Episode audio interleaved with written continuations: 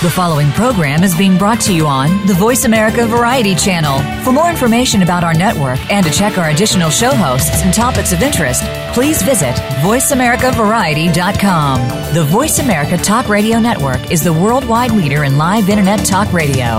Visit VoiceAmerica.com. The views and ideas expressed on the following program are strictly those of the host or guests and do not necessarily reflect the views and ideas held by the Voice America Talk Radio Network, its staff, and management.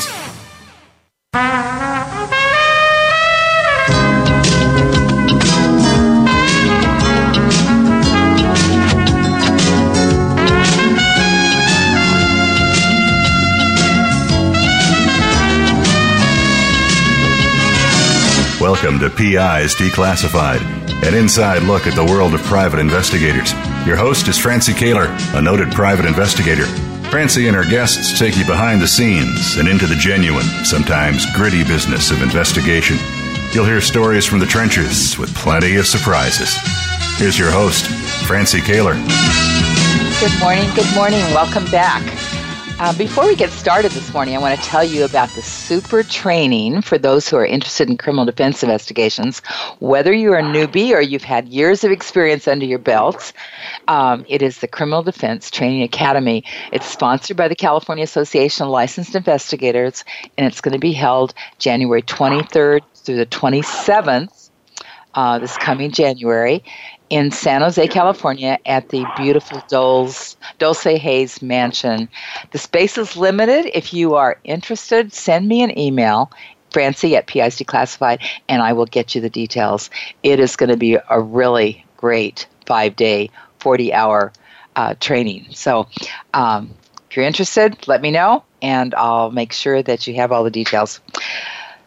Oh, one week from today, the family of Jacob Wetterling, and the community of St. Joseph, Minnesota, will be marking the 27th anniversary of the disappearance of 11 year old J- Jacob.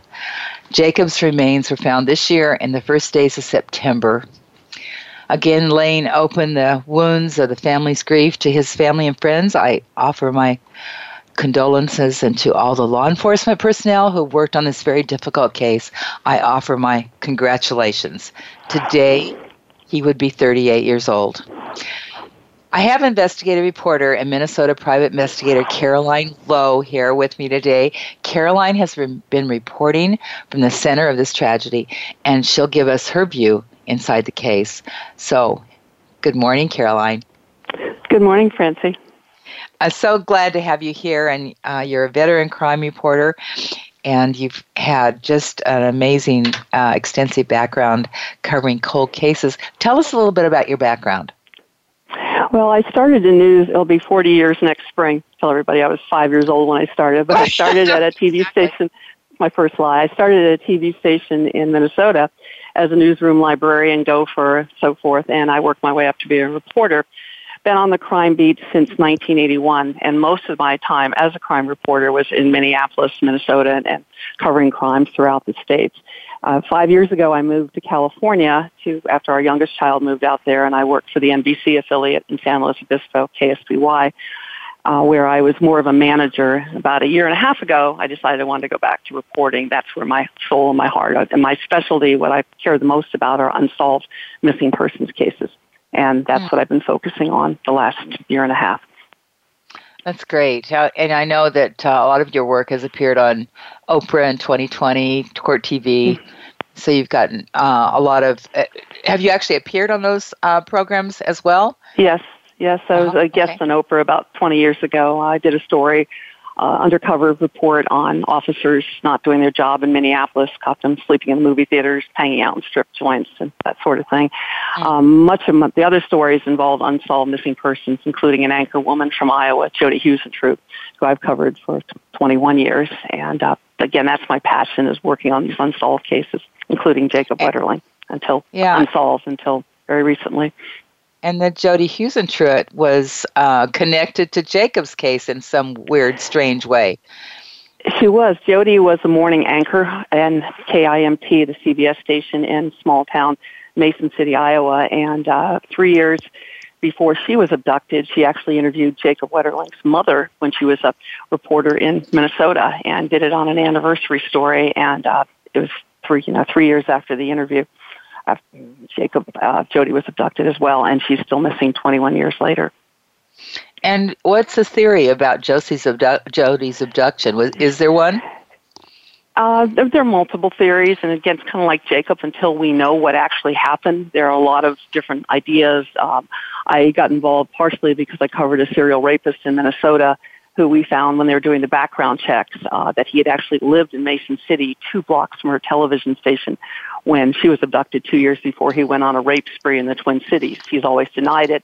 Uh, law enforcement in Mason City uh, said they don't believe he's a suspect, but he hasn't been ruled out.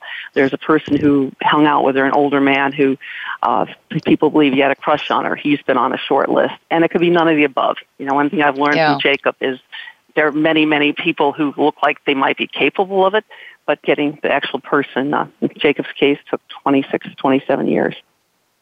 Yeah, Jacob's case. I mean, for the family, I, I just have to say the the worst thing is not knowing. Probably, um, not that it's a good thing to know either, no. but uh, at least you can put it, you know, put it in a place where you can deal with it.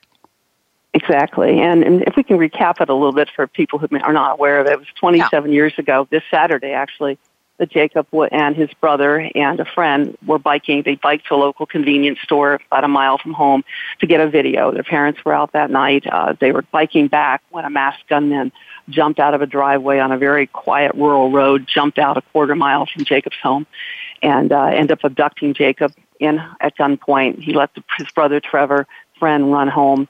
And uh, just a month ago, uh, this man, Danny Heinrich, confessed as part of a plea deal in federal court that he took Jacob about 30 miles from there to close to where he lives, rural Paynesville, Minnesota.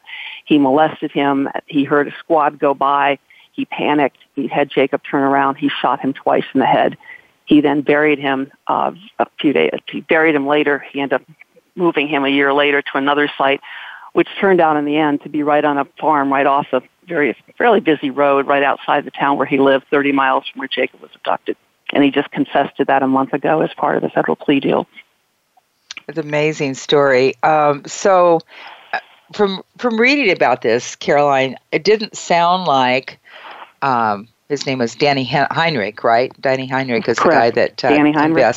Yeah, it didn't sound like he originally intended to kill him. He just intended to molest him. Exactly. And he had done that previously. Nine months earlier, he had abducted another boy, a 12 year old boy uh, named Jared Scheierl, who, um, the next town over, he'd abducted him. He let him go after he molested him.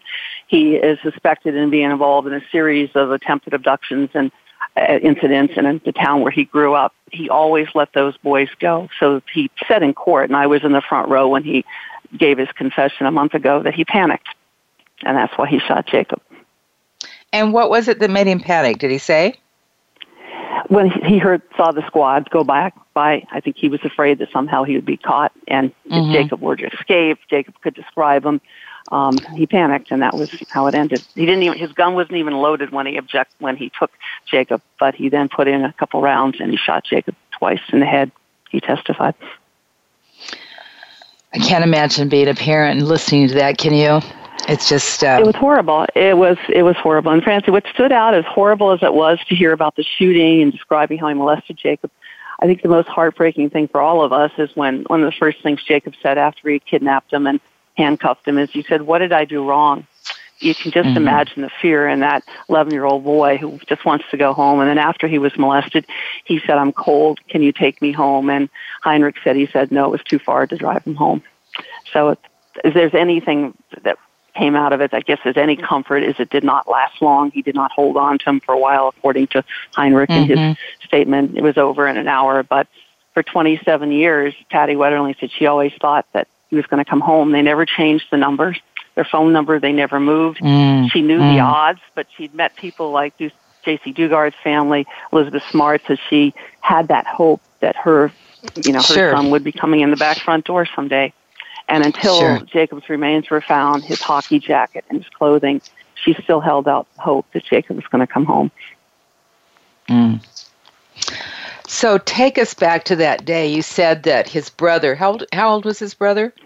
His brother's a year younger. Trevor was 10, and the best friend, Aaron Larson, was with him. And they'd been at home with Jake, Jacob. Jacob's parents had gone out. They had a babysitter. They were getting bored, and it was a warm night, and they called their parents and said, Can we go get a video? And parents agreed to it. First, his mom said no, but they agreed to it as long as he wore a reflective vest, had a flashlight. Their biggest concern in this rural town of St. Joseph was they might get hit by a car. Never on their radar that a stranger might abduct right. their son. So they did what they were, their parents told them to do. They biked into town, and on the way back, Heinrich testified he saw them go into town. He pulled, he put, pulled into a driveway about a quarter of a mile from the Wetterling home, waited in the driveway about 20 minutes, and then when they came back, he jumped out. He had his mask on and he had his he had his gun and then he approached the boys, made them get down in the ditch, asked them their names, their ages. Then he let Trevor, let Aaron go home, told them not to look back. And as they ran home, he took off with Jacob and went about 30 miles to where he attacked him near his home in Paynesville, Minnesota. So, how far, what was the distance from their home to where they went to get the video? About a mile.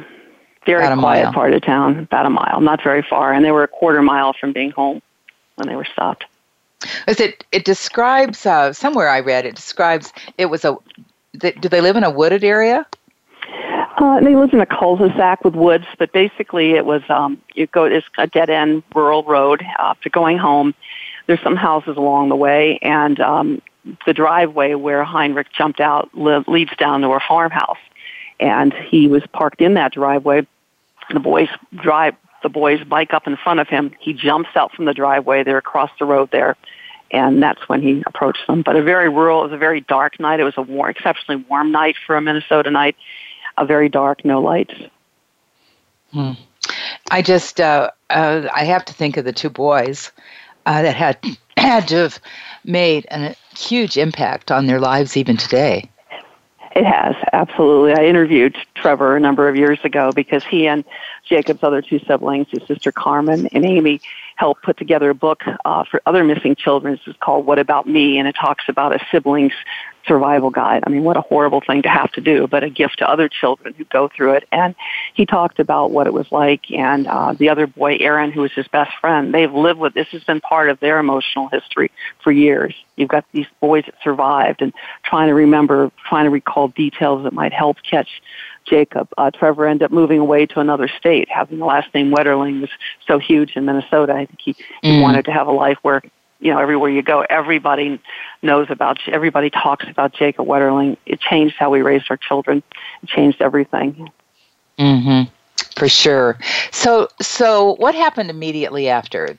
What happened? The the boys did they the run boys home? Went did they home. call somebody? They went home.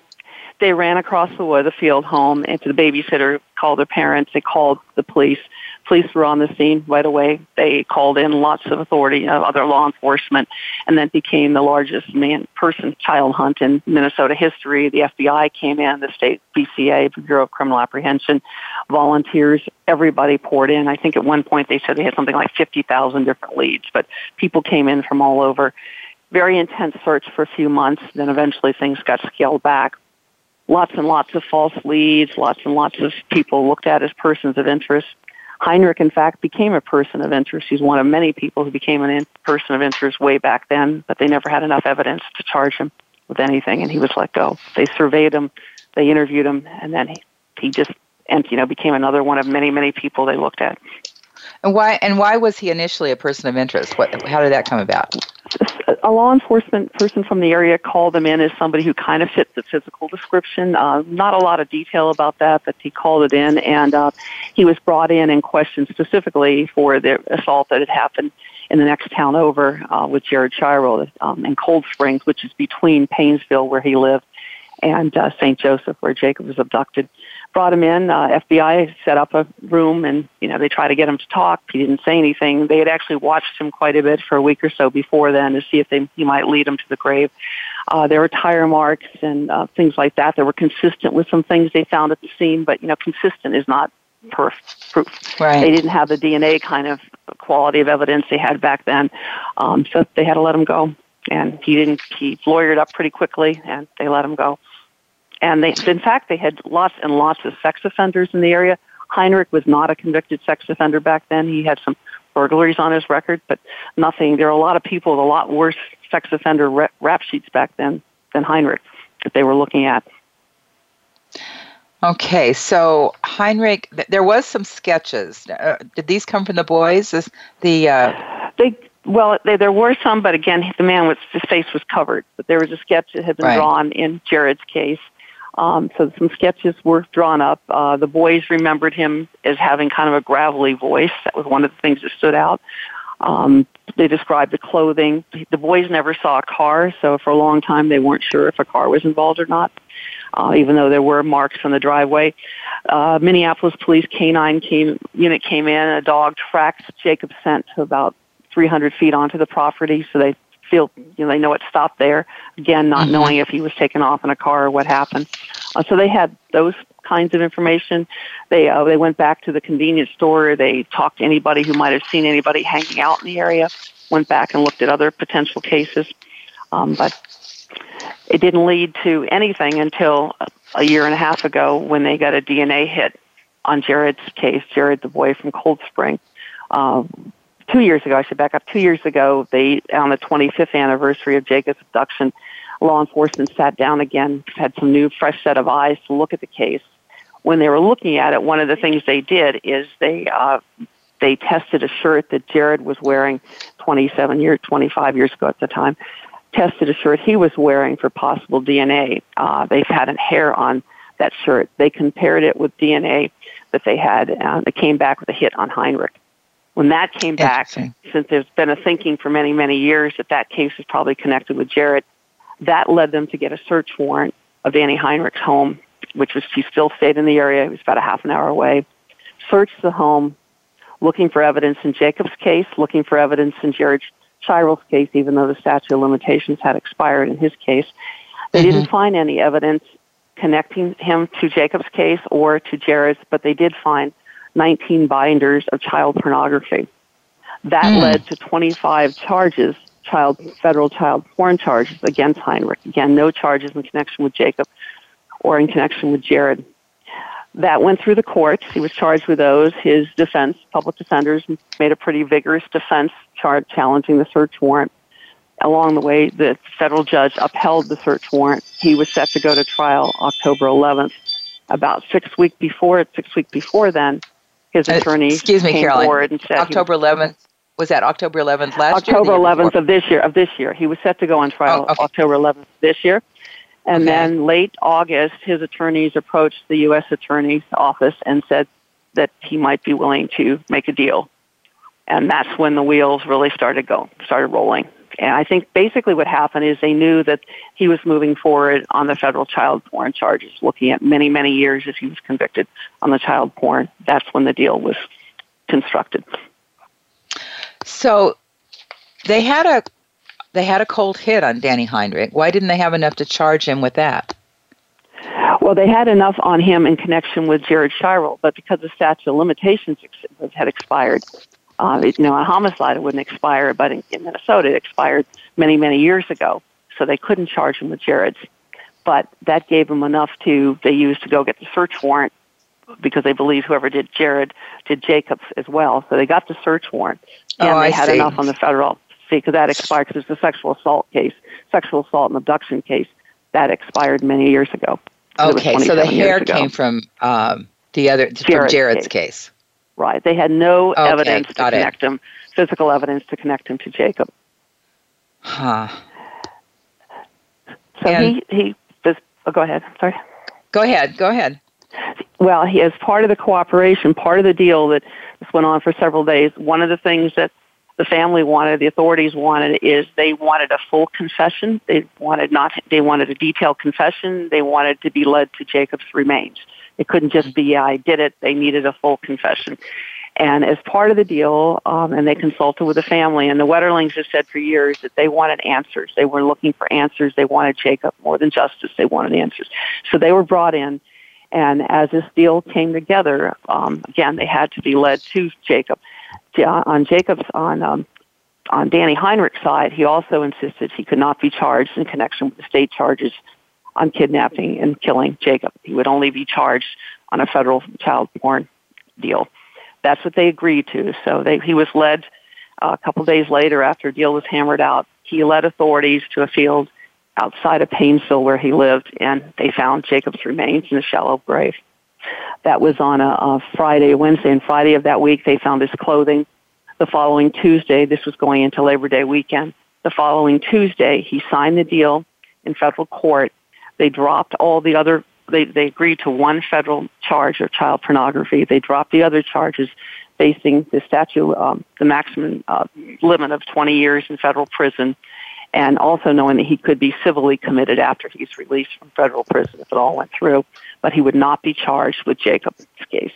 And that was the deal he agreed to. And as and part how- of the deal, he also gave a detailed confession in court and walked us through Jacob's last hour. And how old is Danny Heinrich today?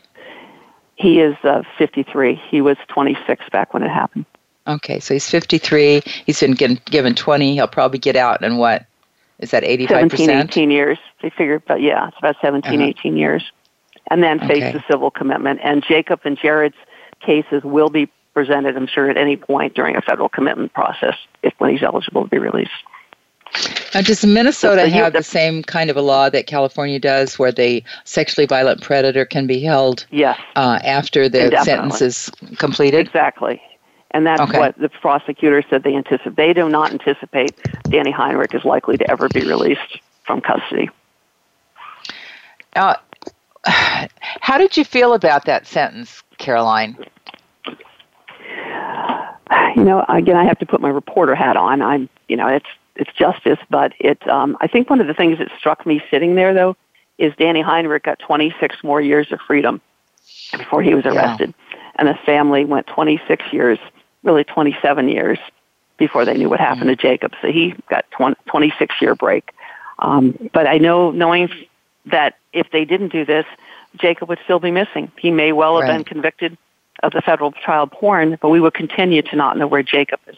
is. So I think without, he, basically had a gun to Jacob's head 27 years ago. He had a gun mm-hmm. on them as mm-hmm. he faced the federal charges and that was the only way out. He, according to authorities, according to Heinrich, he never told anybody. He kept his secret.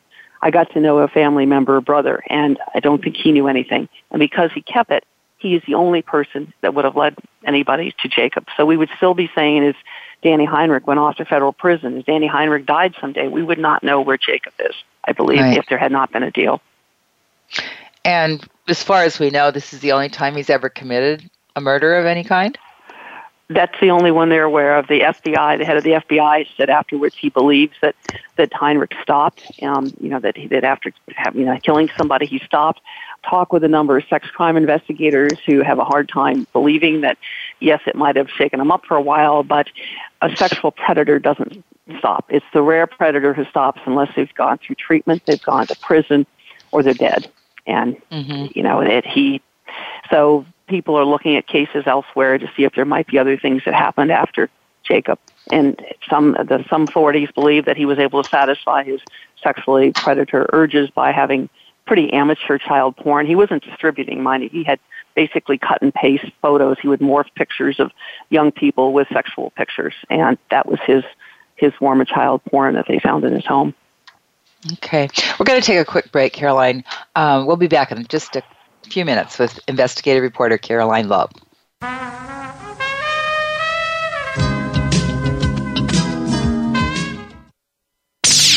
The Internet's number one talk station. Number one talk station. VoiceAmerica.com.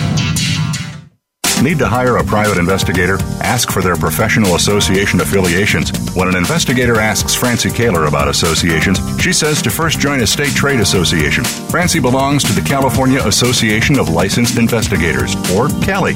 It's the largest association of its kind in the world. CALI's main focus is networking, training, and legislative advocacy.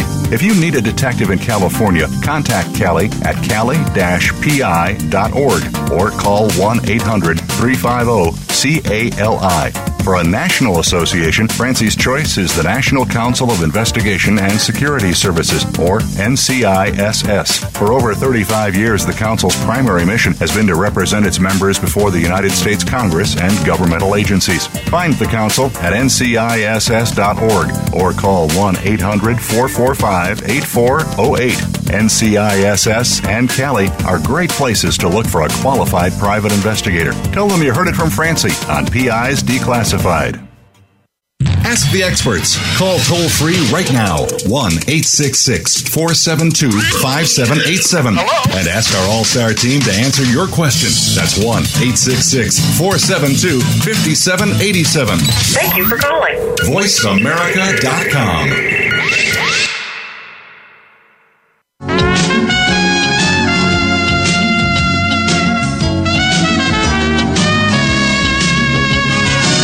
You're listening to PIs Declassified with Francie Koehler. You can call into the program. We'll take questions and comments at 1 866 472 5788. That's 1 866 472 5788. You can also email your question to Francie. Send it to F R A N C I E at PIsDeclassified.com. Now, here's Francie Koehler. Caroline Lowe, a veteran crime reporter, covered the details of the developments of the case involving the disappearance of Jacob Wetterling. Um, Caroline, so what you're saying is that the parents sat in the courtroom while Danny Heinrich detailed step by step of what happened from the point he ab- before he abducted, while he was lying in wait for Jacob, mm-hmm. to the point where he buried him. They ha- that was I, I just I can't imagine it was horrible. I guess that's the only way to describe it because I was sitting in the front row on the reporter side. They were across the aisle.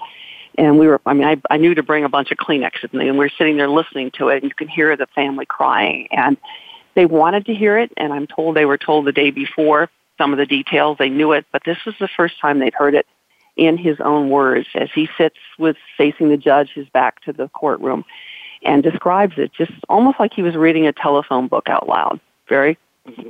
You know, calmly no. reads describing it, and it really took you there to that night. It took you to the fear of what that child was going through, wanting to go home and be with his mom and dad. Oh my goodness! And and what about it's very, the two It's very hard to put the reporter cap on. I mean, as I said, you are it is you, when you hear it in those words, and you're so close to the pain, and you're listening to him. It's just it's very very sad. Chilling chilling. And his brother and his friend that were there that night, were they in the courtroom?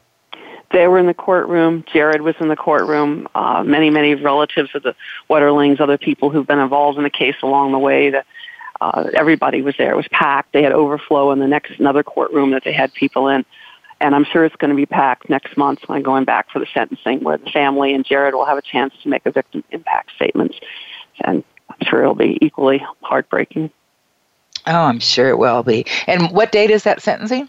It's November 21st. It's the Monday before Thanksgiving. Okay.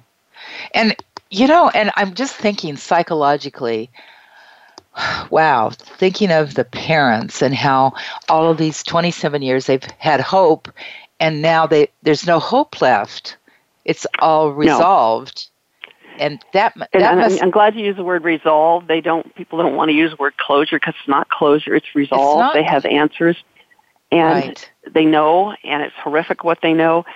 But I went to a memorial service a few weeks ago that they held for Jacob, and it was beautiful. It was an ecumenical service in the college in town, and it was heartbreaking again. You see these pictures of Jacob up there on the screen, and that beautiful little boy, and you know a life that didn't get to continue. But one of the things the family plans to continue to do is they talk. Uh, you know, Jacob's number was 11 when he played on the hockey team, and they're going to continue with Jacob's traits, Jacob's fairness, honesty, the world Jacob wants, the world that he wanted to be in, and that's what they plan to do to move forward. This on on the anniversary this Saturday, they have organized their first run. It's going to be running home for Jacob, and we're going to be there to run home for Jacob to help find other missing children. Patty is mm-hmm. his mother has vowed to continue to use her work. She's is very involved in the National Center for Missing Exploited Children. She's reached out to many other families. She helped change the sex offender registry laws. She's vowed to continue the work and to make it the kind of world that she wanted Jacob to grow up in. Mm-hmm. Continue his legacy, if you will. And what a great way to, uh, uh, I guess, infuse her energy into and and giving a, a, a voice to not only to exactly. Jacob but to other missing children and missing families. She made all of she made all of our children's world safer by what she's done in these 27 years on looking for Jacob. She has made a huge difference. It's heartbreaking that we could not do this help her, but she used her energy. I think a lot of us, I said about I'd, I'd crawl under my covers. My son was five when it happened. I didn't even tell him about it at the time, and I found out later. He found out from his friends. I, I can't imagine moving forward how she did what she did with incredible pain, but she kept doing it and put herself out there to help other families and hoping by putting herself in the national media, even on her most difficult days, that somehow it might lead to Jacob coming home and, and providing hope for other families. Hmm. Amazing, just amazing. Uh, so, what do you know about Danny Heinrich? We know that he uh, he grew up in Paynesville, a small town in Minnesota, about an hour and a half from the Twin Cities. He, I've heard he was bullied in school. He was a loner. Doesn't seem to have many friends. I searched quite a bit to try to find people who know him. I met his brother, got to know his brother. Uh, he'd worked in sort of some basically unskilled labor. He owned a small home uh, about a mile, or excuse me, about a half an hour from where the abduction happened. His parents were divorced. He split his time between his mom and his dad's home. Uh, they're both deceased now. Uh, stayed in the area, but very few friends. Just never really was on too many people's radar as anybody that really stood out over the years. Hmm. And he'd never. He you said he'd never been co- convicted. The, Not of sexual offenses. He, he oh, he, no. The only thing on his record were he had a couple of burglaries, things like that, but never okay. convicted of any kind of sexual offenses. He huh. was a loner. Didn't said he didn't have friends, but he never left the area. He never, took, as far as we know, he never took off. If he took off, he didn't. He came back. He was in the National Guard for a little while. Uh, he was in the National Guard at the time of Jacob's abduction, and they were called in to help with the search. And that was one of the things we looked into to see if possibly he was actually part of the search, but he was not. Um, but nothing, nothing that really stood out about him. The people we've talked okay, to. Okay, and so, so there was a because there were because he'd been in prison for burglary. He that's how they jail. got the cold He had hit? a little time. He had a little time. No, he, they they had some samples from back, and then they had uh, they had a hair, and they were able to. They had it from way back in 27 years ago, and they went back and compared it, and they were able to get the hit. Okay, I'm I'm still confused. Sorry, um, sorry about that. So, how did they get? They had. Where did they, they get the they, DNA they from a hair sample they had a hair sample they obtained from him. It's not totally clear when they got it. They had a hair sample oh, okay. from him, and they went back and compared. They compared it. They brought Jacob's clothes, excuse me, Jared's clothing out of um, the property room. And one of the things that stood out when they reread the report is again his mother mentioned remembering him wiping his sleeve. So they went back and tested it, and it was interesting when it came in. Um, it came back and um, they didn't even the, the scientists at the state crime lab didn't even register who it was. He submitted it, and it came back to the uh, Stearns County Sheriff, the primary law enforcement agency. That was uh, a little over a year ago. That gave him the probable cause, helped him go before a judge to get a search warrant. Hmm. Interesting. That's a little fuzzy to me. how that all mm-hmm. how that all came yeah. about. Yeah. Okay. Huh. All right. So and so he's been in custody since last year. He's never, um, again, he denied, repeatedly denied having anything to do with the case. He denied that he did Jared, but he did admit Jared in court as well and describe what happened that night. Oh, he did. Okay. Mm-hmm. All right.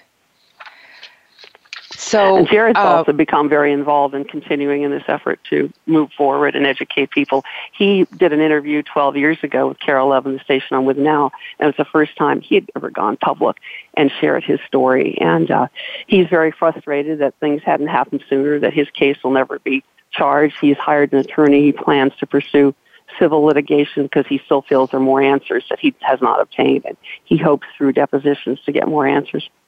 Mm-hmm. Mm-hmm. Okay. And so uh, now Patty Wetterling uh, oversees the Jacob Wetterling Foundation.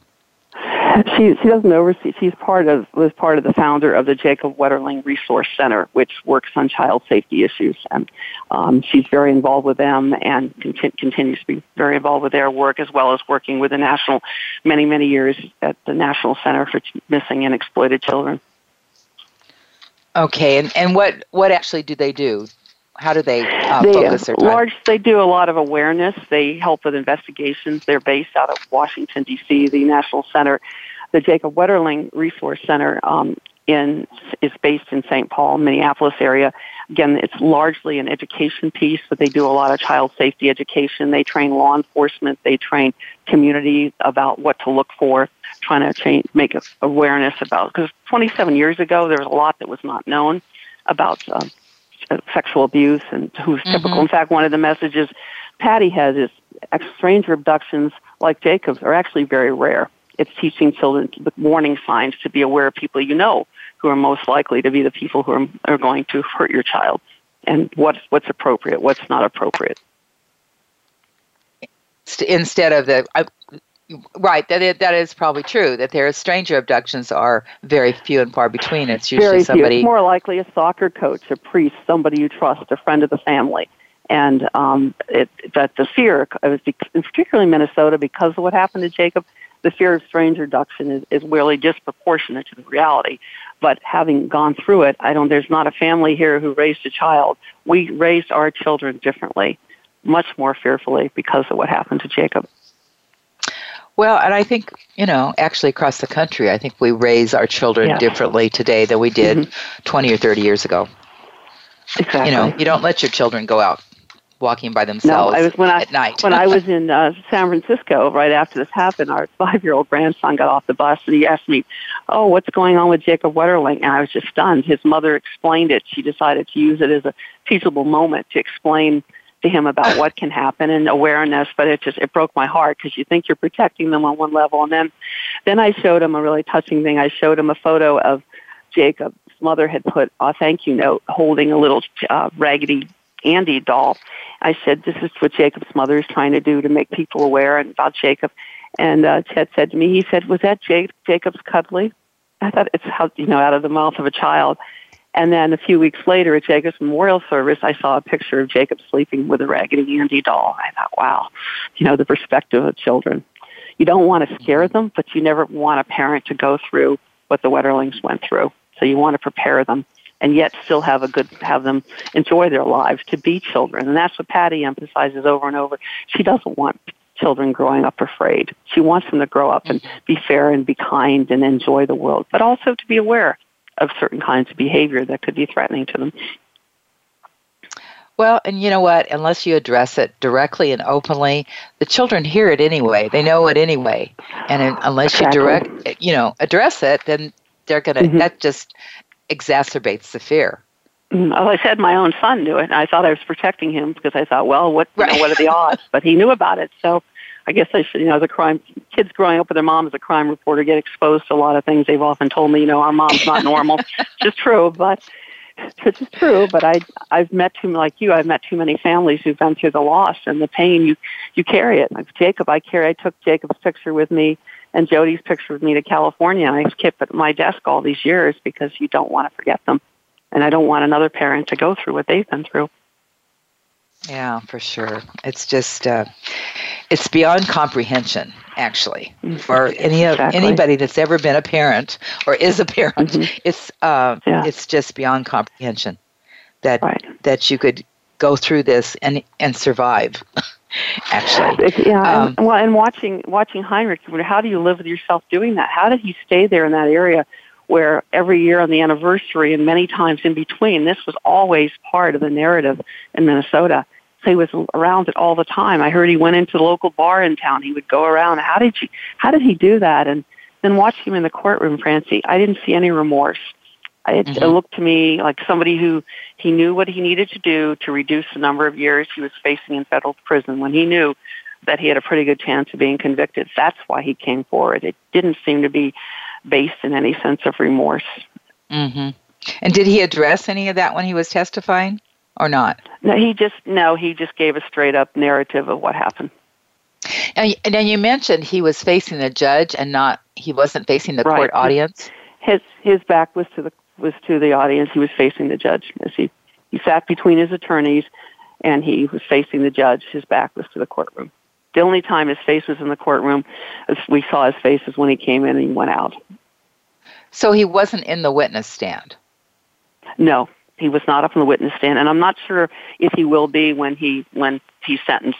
But in this setting, um, and many times when I've seen these before, as I'm sure you have, they're in the witness stand, but he was sitting, he was right at the table area, right in front of the judge, probably 15 feet from the rest of us.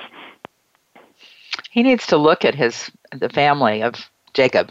he needs to have to look at him. I think. Um, Well, he didn't look at them when he came in. I mean, and they were clearly looking in that direction. But mhm. we will be we will be looking for that when we're there next month. So if somebody wanted to get in contact with uh, the Jacob Wetterling Resource Center, how would they go about doing that? They are listed on the web, the Jacob Wetterling Resource Center, and I can you know send you the link to your site. But um, and they have lots of information uh, if they're interested in donating to the run or anything. Um, they're, they're a nonprofit foundation. All that's on the Jacob Wetterling Resource Center, and they're also uh, they're on Twitter, they're on Facebook. Okay. So if somebody Googled uh, Jacob Wetterling, uh, Jake, Jacob, Resource. J A C O B, Wetterling, W E T T E R L I N G, Right. uh, Resource, Resource Center. Center. They could p- pick it up. Okay. It's And, all right there. um, Mhm. So if people wanted to get involved in the run, where does it start and, and all that? It's on St. Paul. It's at Lake Phalen Saturday morning. I think the last I heard there is 1,600 people signed up. I said I'm signed up, and I know a, a friend of mine who was the, one of the first reporters on the scene back then has organized a team. I'm told his, Jacob's classmates are going to be there. Jacob's family will be there. I think it's going to be a huge event, and I think we all collectively need it. It's it was.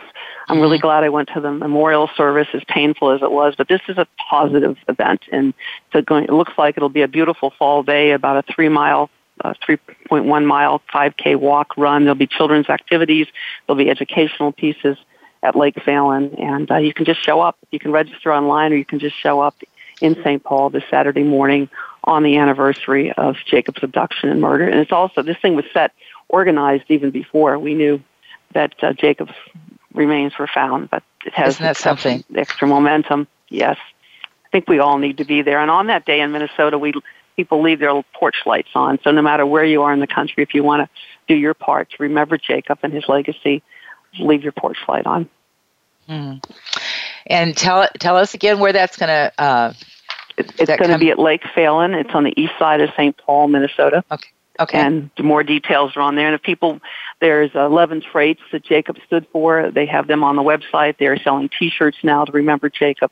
Uh, people want buttons. It's, Nice. it's really touched a chord. People want something to continue. Many people over the years have worn a Jacob button all these years, and um, I think people want something to continue. So we move forward and not have him be for. And I can't imagine anybody will forget Jacob and his legacy, but this is a tangible way to continue to help other children, other missing persons like Jody Huisentruit and others who are out there to continue Mhm. the search. So what did we did we learn anything from this? What are the lessons that we gained from from this Well, case? And I think we've learned some things, and I think we'll learn more when we're we're all make, we're making public records requests to go back and look inside the investigation because much of it we get in bits and pieces through sources, but there's a lot we still don't know. I want to look at the interviews that Heinrich did years ago.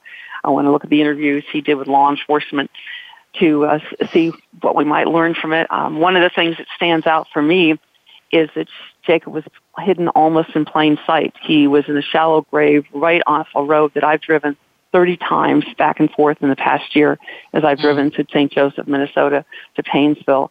Um, chances are with, with Jody, she's probably somewhere close to Mason City where she disappeared in June 27th, 1995. Um, is there something that from there, from this, that we can learn that might take us back? Um, could it be somebody who was interviewed back then that didn't get on the radar all that much, who needs to be re- re-interviewed? Is there somebody who's held back on something, who might know something? Again, in Jacob's Mhm. case, he kept a secret. In most cases, people tell somebody. Uh, years ago, I interviewed a man who was convicted of murder whose wife initially was an alibi for him. Three years later, she came forward and said she had lied for him because she was fearful of him. And then she went on to be assist law enforcement in trying to help solve other cases. So is there somebody out there who knows something, who's held back, who has carried a secret all these years? Does that person need to be re-interviewed? Uh, do we mm-hmm. need to remind people that some cases aren't solved? Sometimes people think cases are solved, but they don't think their information is important. You never know what one little clue may mean that could break the case. So those are just some of the things. And again, he stayed in town. He never went away. He was right there, and Jacob that's was right there the whole time. Mm-hmm. Yeah, that's fascinating. He was hiding in plain sight all those yeah. years. What? And so I think a year from now, I might be able to answer some of those questions better after I've had a chance to pour through the files. And um, we're going to be doing. Nothing will be released until after the sentencing. So we all have a, a lot of questions of what we can learn. We may learn hmm. from this. Hmm. Uh, it's just uh, it's it's just beyond comprehension for me to think about this. So I'm a little. Um, it's kind of it's kind of hard to believe well. it's over. I'm still trying to find a place yeah. to put it. It's just, my husband said it's always been where's Jacob, and that for yeah. me it's been where's Jacob, where's Jody, and some others, and I'm trying to use them from what I've learned from this, and just the momentum of being close to I'm close to I'm close to Jacob's family, I'm close to Jody's family. I so much want to be able to help find for Jody's sister to be able to have some answers. Jody's other relatives. Jody's mother asked me years ago. She said, "You know, I hope that I can find Jody so I can bury her before I die." Sadly, her mom Jane died a few years ago without being able to oh. bury Jody. I hope I can help give those answers by keeping at it using some of the training I have, I've gotten through getting to know you and working as a private investigator, the people I meet, uh, the training you get, the resources, the databases you get access to as a private investigator that you don't get even as a reporter, then maybe somewhere in there there's a clue that'll help help me be better at trying to help solve this case. It takes a takes a village. No one person is going to, I think, solve these, and I want to do my small part. Well, and and even even though it's resolved, it in a way, it it feels depressing. It's and very sad. I think we're still in a collective grief and mourning here. It's yeah. it's very very sad, and yeah. and everywhere I go, people want to talk about it, and I'm finding times I I took a day a couple of days ago. I said I need a day just not to think about it because it's there. Um, I go back to the day that it, when it broke in September. I was in California visiting our son's place in San Francisco, and I get a call at four in the morning, that it's it's breaking news out here, and then I, you know, it's six o'clock out here, and then I started calling some of my sources. And one of the hardest things I ever did, Francie, is I texted Patty Wetterling, Jacob's mother, and I said, "We hear Heinrich is cooperating." She texted me back and she said, um, "I can confirm that Jacob's been found. Our hearts are broken." And I just mm. sat there and stared at that text and I cried. I'm in my pajamas. I'm sitting in California, but I felt like I was right there and I just cried. And then I tried to get my act together, got my act together to make more calls and put on my reporter's hat, but it was a very, very, very sad weekend. And I flew back the next day to be here, and um, then I've been, um, you know, very immersed in it ever since, and will continue to be. Mm. I'm looking at a quote that Patty Wetterling said to the press right after Jacob was found, and she says, I would love to talk to you all, but I'm just not ready yet because for us, mm-hmm. Jacob was alive until we found him. He, he taught us he was. all. He, ab- yeah. He was. And I mean, I think he was for those, again, we knew the odds, but she, I know from being with her, and I've spent many, many hours in her kitchen with her, drinking, watching her drink her cup coffee out of a cup with Jacob's picture on it, and she didn't. She refused to believe it, and you could not tell her otherwise. And how she wouldn't change her phone number because what if he was maybe in Canada and have amnesia? She knew the odds. She again, she met the families of the people and those girls, women in Ohio who were held all those years, and uh, all these others, and he never gave up hope that he was going to come knocking on the door. And I think as a mom, as a parent, you can relate to that. Oh, absolutely, absolutely.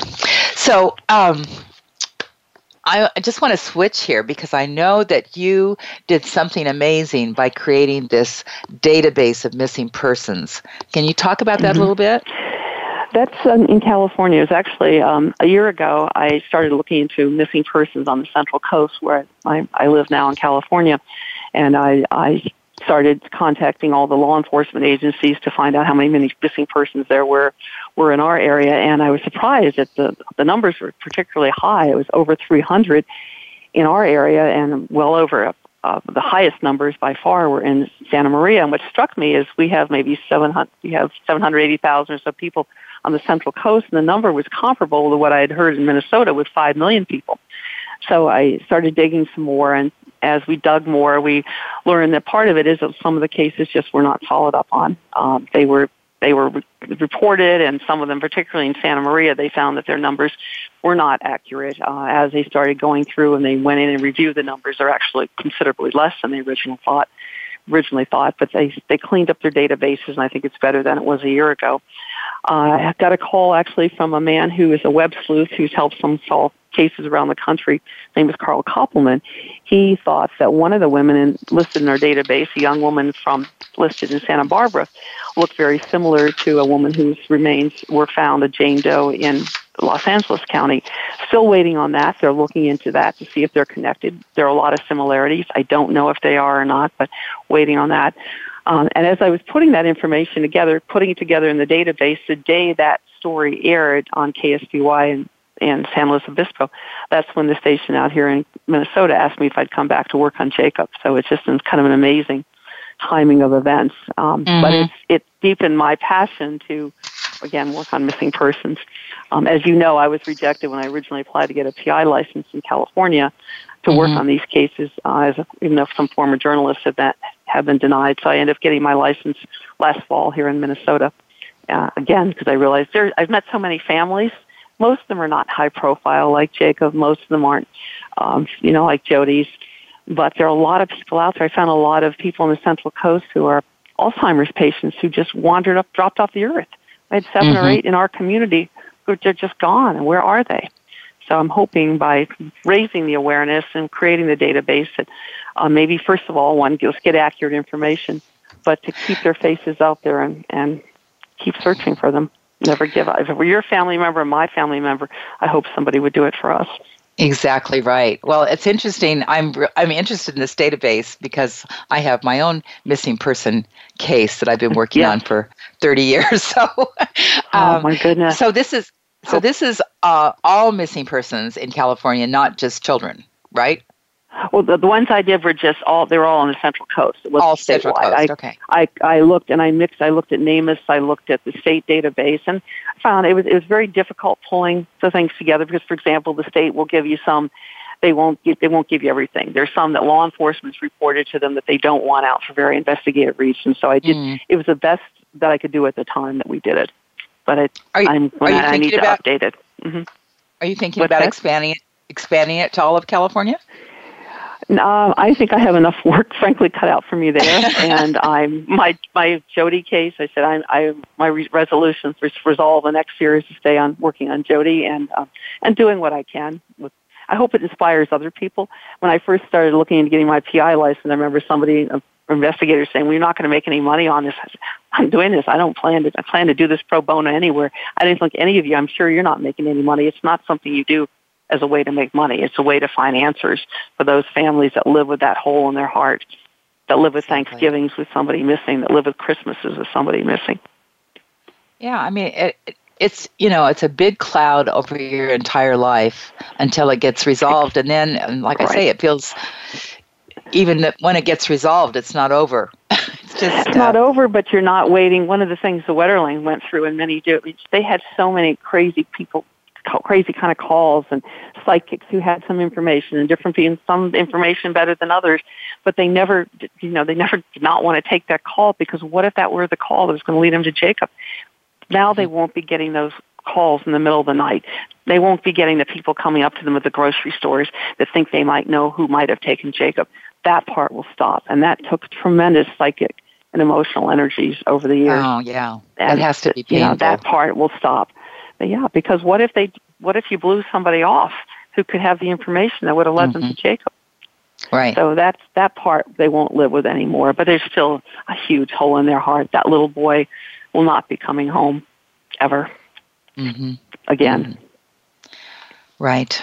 Well, it's a it's an amazing effort. I I wish you well on Jody's cases as well, just Thank you. so that that can be resolved for her family. They need it. They need it. We need it. And she's the second highest profile unsolved case. So it's like we need to we need to get this done. So I will use everything, all my training. Anybody who might have any information, I hope they'll. We have a, a website called findjody.com, and we, where we put a lot of stories. A bunch of us have done over the years. Where we put information. We're hoping that maybe with DNA, maybe with somebody coming to our website someday, they might track mm-hmm. down a piece of information that might lead us to answers of where Jody is. Did you know Again, her before she disappeared? I, I did not. I uh, did not know her. I did not met her. Her sister told me that she hopes someday to come up to work in the Twin Cities, maybe even work with me at the station where I worked. It's the 14th largest market. She wanted to get to a top 20 market. Kind of leaned toward going to warmer weather in Arizona, but if she stayed in the area, she'd hope someday to work in the Twin Cities. So we might have worked together someday. Interesting.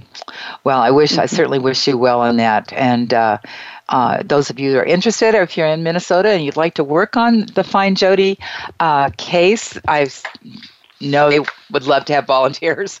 Uh, anybody, mm-hmm. anybody that can help is of value in cases like this. Find, it's findjody.com, and that's where our website is. Okay. Caroline, thank you so much for being on the show today, uh, highlighting these cases that are that are so heartfelt, um, missing persons, children. I, I, mean, can't it can't get any worse than that. And I appreciate you. T- yeah, I appreciate and thank you taking you, the time for all that you do. You're out there, and the amount of time you give to educate the rest of us to make us better investigators. I really am grateful for that. Oh, thanks. And uh, and for the rest of you, um, on a little lighter note, a shout out to my sponsors, Jimmy and Rosemary Mesis, publishers of PI Magazine. And if you're interested in advertising on PI's Declassified, let me know or let my uh, executive producer, Sandra Rogers, at voiceamerica.com. So, folks, uh, this has been an emotional day. Uh, tune in again next week as we declassify topics of interest for private investigators and the world. It's PI's Declassified. I'm Francie Koehler. Thanks so much for listening. You've been listening to PI's Declassified with your host, Francie Koehler. Tune in every Thursday at noon Eastern Time. That's 9 a.m. for you West Coast listeners. PI's Declassified explores stories of deceit, mystery, and detectives unraveling the truth. Every Thursday at noon Eastern, 9 a.m. Pacific Time here on the Voice America Variety Channel.